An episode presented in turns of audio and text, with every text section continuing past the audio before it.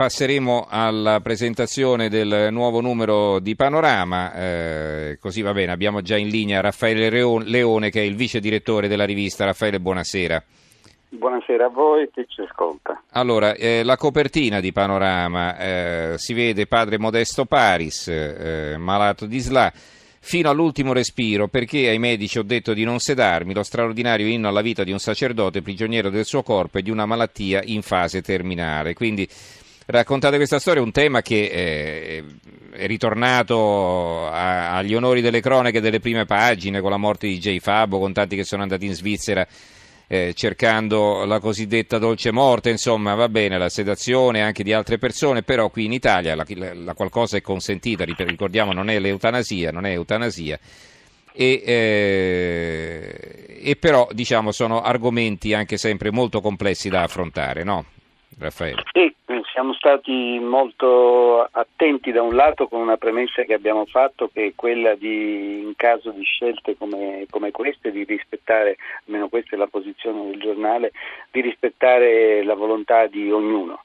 Non ci sono scelte buone o scelte cattive, scelte coraggiose e scelte meno coraggiose, ci sono le scelte di ognuno di noi. E quindi ehm, abbiamo letto di DJ Fabbo, abbiamo letto di Welby, abbiamo detto di ognuno che avevano una loro profondità sicuramente nel, nel manifestare delle, dei bisogni e delle esigenze di fronte a delle malattie terribili. L'altro, l'altro giorno eh, nostro, un nostro collega che collabora con padre Modesto Sparis ci ha raccontato come i medici lo hanno da, da, da anni lui afflitto da, da là, da sclerosi e i medici gli hanno fatto un discorso chiaro dicendogli che era arrivato diciamo così, al capolinea e che potevano lo avrebbero potuto sedare poco a poco ed è un, una, una, terapia diciamo, che è consentita anche dalla Chiesa, quella di sedare un, un, corpo che si, praticamente si spegne e non respira neanche più.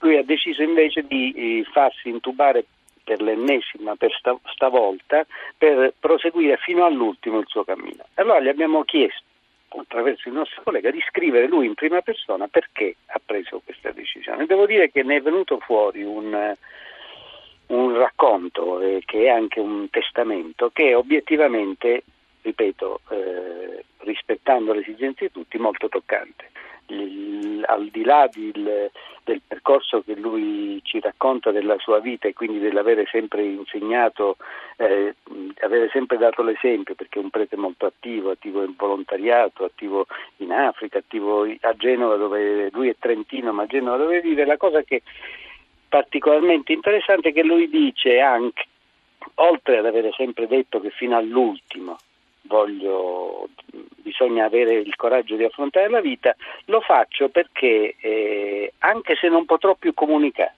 anche se non potrò più dirvi nulla, anche se sarò immobile perché non, non riuscirà probabilmente neanche a muovere gli occhi, voi scorrerete davanti i miei amici di una vita, i ragazzi che ho visto crescere, i ragazzi che ho visto fare vita, scorrerete davanti, mi farete vedere le vostre foto della vostra vita che continua e quello per me sarà un modo per partecipare alla vita che continua e alla vostra vita che continua. Quindi c'è anche una, una, un atteggiamento e un'attenzione nei confronti degli altri, del mondo che lo circonda, del suo mondo che lo circonda. Devo dire che è una testimonianza molto toccante e che consiglio, consiglio mm. di leggere perché è molto profonda. Ecco, questo, è la, questo è quello che, da dove è nato e come è nata questa testimonianza. È scritta da lui eh, sul, sul, letto con tre dita che può eh, muovere, che è l'unica parte del corpo che è riuscito mm-hmm. a muovere.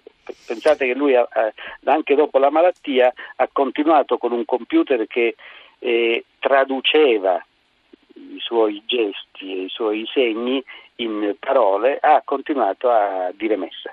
E le Però... messe erano particolarmente affollate. Allora, se non hai sonno, rimani all'ascolto perché dopo presenteremo una scoperta scientifica che ha del sensazionale, parleremo con questo inventore, un ingegnere italiano. E, mh, naturalmente parlate anche di, di Manchester, no? dell'attentato. Sì, Sì, parliamo di Manchester, anche se i, tempi, diciamo così, sul, nel Erano seguire gli sviluppi certo. della cronaca sono stretti, quindi eh, l'individuazione del kamikaze ancora non si sapeva il nome, però parliamo di Manchester, lo facciamo col professor Vittorio Emanuele Pazzi, che è un ordinario di relazioni internazionali all'Università Cattolica di Milano, e il messaggio che manda Pazzi e che mandiamo anche noi è che eh, non ce la faranno in un certo senso a eh, sconfiggere. Sono ferite profonde, sono ferite che rimarranno nella vita di chi sta assistendo a tutto quello che succede, sono vite stroncate, ma alla fine, eh, come dire, non potranno riuscire a prevalere su, sulle nostre società. Mm-hmm. Ci sarà un lavoro di intelligence da fare migliore, ci saranno da affinare le tecniche, ci saranno da, da studiare meglio come, eh, come dire, controllare sempre, perché sempre sospetti che conosciamo e che sono segnalati sono i protagonisti di queste cose però non ce la faranno a prevalere su, su, di noi. Questo è il messaggio che è un messaggio, per quanto possa sembrare nei giorni del lutto, subito dopo una strage, possa sembrare mm-hmm. troppo ottimistico, però è un messaggio che è basato su, sulla reazione del, e sulla tenuta dei sistemi. Allora, vedo che sono arrivati ancora messaggi sull'argomento che abbiamo appena trattato, abbiamo parlato di terrorismo, vi leggo questo perché insomma è significativo no, anche di un certo modo di ragionare, di affrontare eh, queste situazioni. Allora Diego dalla provincia di Varese, visto il numero di morti, personalmente ho più paura a camminare per un paio di chilometri su una strada senza marciapiede che ad andare a una manifestazione canora. Che facciamo? Espelliamo tutti gli automobilisti?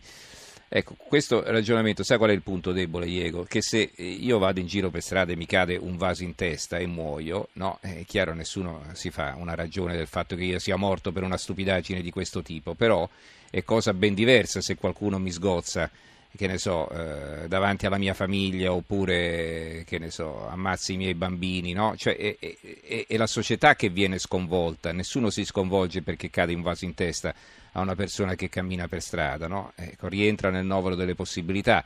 Andare a un concerto non dovrebbe presentare rischi di questo tipo, eh, potrebbe cadere il palco, ecco, in questo modo potresti morire a un concerto, oppure eh, una, un falso allarme per cui la gente ti calpesta uscendo, ecco, mm, non, non, ti, non, dovrebbe esserci qualcuno che ti aspetta fuori e si fa saltare in aria con una bomba con i chiodi dentro no? eh, per, per, creare più danni possibili. No? Ecco, questa è, è la cosa che ti lascia interdetto.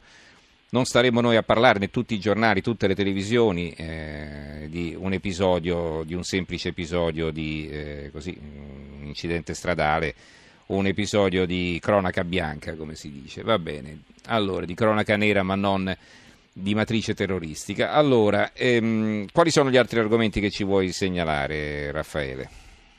Ma eh, per distrarci diciamo, un, un, po' siamo andati a vedere come mai eh, la Norvegia è diventata la capitale praticamente eh, mondiale delle auto elettriche, cioè rispetto alla popolazione loro immatricolano il 34% delle auto che immatricolano sono tutte elettriche ed ibride. Sono diventate e stanno diventando un paese che conta entro un, uh, 8 anni, il decennio del 2025, di diventare tutto elettrico. È un esempio straordinario in cui con un mix di provvedimenti il governo è riuscito a convincere i cittadini eh, che eh, vuole arrivare alle emissioni zero e arrivare a un paese e a delle città in cui circoleranno entro sette anni soltanto auto elettriche. L'ho fatto con incentivi economici enormi, togliendo l'IVA per esempio di chi acquista l'auto elettrica, un'IVA mm-hmm. che in Norvegia è pesante con stiamo parlando di 10.000 euro ad auto, quindi voglio dire il risparmio è notevole, mettendo centraline ovunque, hanno un numero di centraline quasi 10.000 che noi ci sogniamo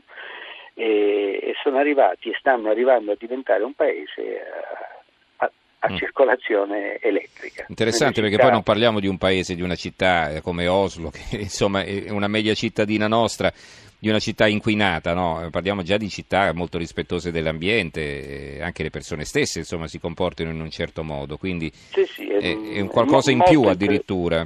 Poi un paese quasi totalmente spopolato, in molte zone non c'è nessuno, quindi... Eh, esatto, non è, non è Milano dove, dove mm. vivo e la pianura padana che ha questo problema. Era un paese che già in qualche modo non aveva grandi problemi di mhm. inquinamento, mm-hmm. ma che comunque pensa di abbattere completamente il, l'inquinamento in questo modo. Allora, eh, leggo, eh, rileggo la copertina di Panorama, eh, fino all'ultimo respiro, un'intervista esclusiva, anzi un'intervista abbiamo visto che, che poi è il protagonista che si racconta, padre Modesto Paris, eh, perché ai medici ho detto di non sedarmi, lo straordinario inno alla vita di un sacerdote prigioniero del suo corpo e di una malattia in fase terminale.